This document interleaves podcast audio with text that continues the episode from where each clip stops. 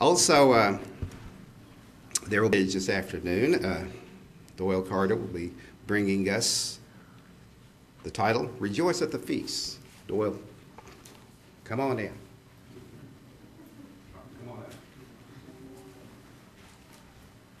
Wow, what an introduction. If you didn't know who the janitor of the church was, is, was, you know who he is now. This time the iPad actually has a purpose. Usually I carry it just as a backup, but somebody has already dismantled his computer as of last night and had some new ideas when he practiced. So it will be my backup for the Bible here. Ah, that there. There. Today I wanted to speak on something that's very relative to the situation today to rejoice at the feast. It's only 36, uh, I think it's only 36 hours away, something like that. For some of us, it's probably a little shorter because, uh, like, I'm going to be going down this evening. I know some people going down to Wagner this afternoon, so it just depends on your perspective. But we are, just to get started, basically we see in 1 Thessalonians 5.16, Paul was inspired to tell them to rejoice always. And we also see, to continue to the next one, Psalms 105, verse 3, or 105. Glory in his, his holy name. Let the hearts of those rejoice who seek the Lord. So we're called to always rejoice before the Lord anyway, on a daily basis, sometimes depending on the situation, a minutely or maybe hourly basis, depending on whatever goes on. And we're to realize that God is there to assist us. He provides our needs. And that He's there, but also He has a promise for us. So our future is determined for us. That we have a kingdom of God waiting. So we got a lot of reasons to rejoice before the Lord on a daily basis. As Sean went in about a month ago, I think it was a month ago, I had to look up the actual uh, title. See, I always remember the context, I don't always remember the titles.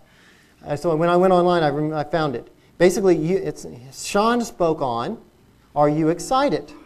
And he talked about how we should prepare for the feast. As I said, it's 36 hours away. It'll be tomorrow night. And, and in this case, it's right on top of us at this point. So at this point, any preparation should have been done. But we are commanded to rejoice at the feast. We have two, I have two specific places I want to go to just review this commandment. It says in Leviticus 23, verse 40 through 41. And I want to a second there. There you go. See, I cheat. I actually just print up the scripture on a piece of paper and go on. So, except for this one time on one of them. In verse 40, I want to go ahead and, for, for the sake of the point, I'll just go ahead and go to the latter part of the verse. It says, And you shall rejoice before the Lord your God for seven days, Feast of Tabernacles. You shall keep it as a feast to the Lord for seven days in the year, and it shall be a statute forever in your generations. And you shall celebrate it in the seventh month. I would like also to go to Deuteronomy 16 and in verse 13, it said, my main point here was that you shall observe the Feast of Tabernacles seven days. In verse 15, though, it says, Seven days you shall keep a sacred feast to the Lord your God in a place which, he, which the Lord chose, chooses, because the Lord your God will bless you in all your produce and in all your in all the works of your hands, so you shall surely rejoice. You're commanded to rejoice. And he said he will bless. And also, I noticed last night, it says in a place that he has chosen. You can interpret that however, but like say, we got options of Branson, Wagner, various places like that that have been chosen.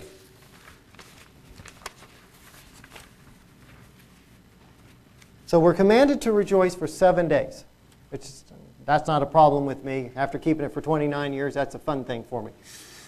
a lot of good memories. But I got four points I want to consider on how we can rejoice at the feast. And the first one which I kind of touched on a little earlier when I talked about our, all the things, the blessings on a daily basis. The first one is that we go there for seven days to learn the purpose of God's, God's plan and the kingdom of God and His purpose for our lives. We've got seven days free of the world overall. Basically, because like I said, we go to a place where, you have cho- where He has chosen. So we get to get away from our world temporarily. And we get to hear sermons, study, do personal meditation, get together, talk about it. And I, I, just thought today we'd get a little glimpse of what you will hear, a little, just a synopsis. In Isaiah 2, 2 through 4, just to get an idea what will be said, and just to get a little glimpse of some of the, the hope that we definitely have. It says, And it shall come to pass in the latter days that the mountain of the Lord's house shall be established on the top of the mountains and shall be exalted above the hills, and all nations shall flow to it. Many people shall come and say, Come, let us go up to the mountain of the Lord, to the house of the God of Jacob. He will teach us his ways, and we shall walk in his path. For out of Zion shall go forth the law and the word of the Lord from Jerusalem and he shall judge many nations and shall re- and rebuke many people. They shall beat their swords into plowshares and their spears into pruning hooks. Nation shall not lift up sword against nation, neither shall they learn war, war anymore. So basically, in the kingdom of God, one of the hopes we're looking for, looking forward to, is that there will be no more war. When you turn on the news, you won't hear anything about ISIS or whatever's going on in the world. Or like I read in the BBC about some African nation now going back into another civil war. A, fra- a little fraction isn't happy with who became leader, so now they're going to fight. You also see the word of God, the word of the Lord will come out of, of Jerusalem. Instead of being shunned like it is in our society and the world, it will actually go out. People will come to Jerusalem and say, Teach us the way. That's definitely a hope to go to. That is definitely when you got good news in the world instead of bad news. The second, a second way of rejoicing is we get a chance to be with friends and family, people we haven't seen for a while. And family, in my case, I had in the notes, was extended family. Could be somebody that's not really like blood related, but somebody you consider like a family that you may have met several years at the feast. You get to have a little wine, sit on their balcony, and talk about the world if you want, or something like that. Or go out to a like many of the feast sites. Like Branson has, has various activities that allow us to go in and fellowship together, to build memories.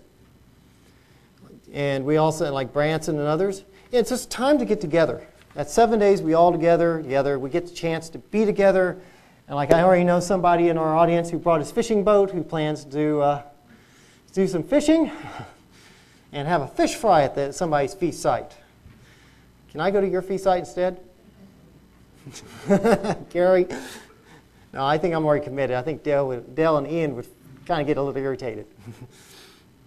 Because I remember fish fries at Lake Texoma. various guys would actually go out and go fishing, and they were actually awesome times to fellowship, get together. You also had pretty good cooks. Like I said, I'm a single guy. What do you expect? I think that way. And like I've already been, already won the point, this point, we can rejoice by the fact that we have taken a break from the world. We don't go to work. We go to a place that has been chosen by God, or at least where we know to go. And we don't work. In my case, I paid my rent this morning, in the sense I dropped the check off at least. But you're to have all your business done so you can just rejoice, relax, get away from the world, draw near to God if you have to, you know, if you feel like, you know, if you have a need. That's your time to focus. Without the world, without the actual world pulling on you. Because on our daily lives, the world pulls on us all the time. And like uh, yesterday, when an emergency order came up from work, and I worked a couple extra hours, and it was fine. But it's just the chaos, and I came home tired. Where at the feast, you're tired because you've been out too much having fun. It's the other way around. And the one and the other, the fourth item I had, I only had four, was that you have the. See, how would I would say this? It gives us an opportunity to serve one another if you are inclined or, or would like to do so. Because we know in the kingdom, in the kingdom of God, we will be active in the sense of serving. As I say, we'll be kings and priests. Let's go into that. This is where the iPad comes in. See, I knew this thing had a purpose sometime. in, uh, in Revelation 20, verse 6, talking about basically, blessed and holy is he that has place in the first resurrection, which is what we all hope to be in, and what the, the Feast of Tabernacles represents, the beginning, just the beginning of the kingdom of God. On such the second death has no power but they, sh- they shall be priests of God and of Christ, and shall reign with him a thousand years. And the millennium will be active as it stands. And then the feast gives us an opportunity to serve one another.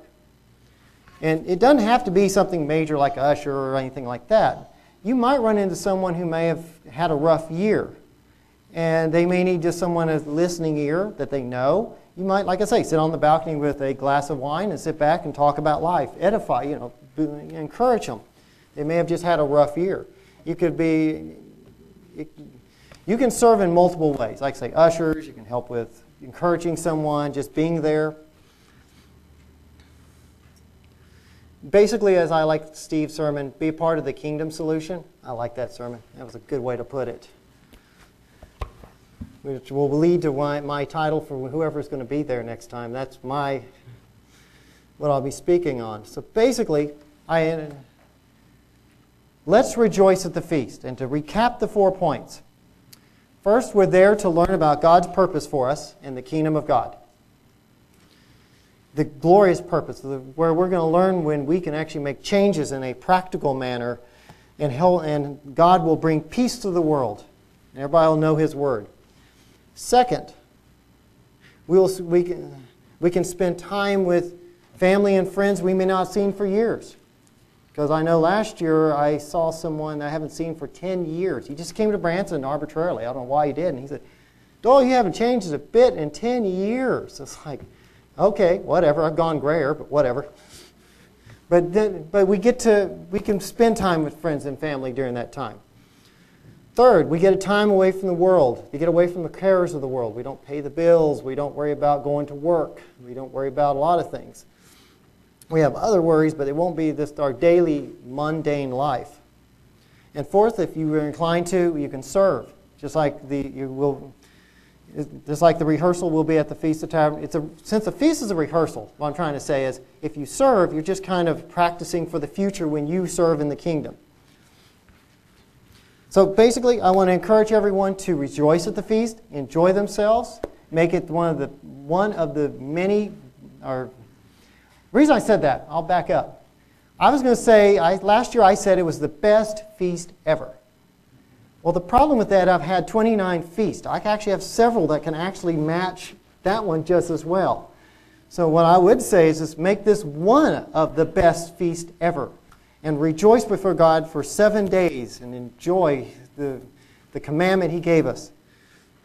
And I just want to wish everybody a safe trip to the feast. Have a wonderful time. And may we meet back in about, I think it's two weeks or so.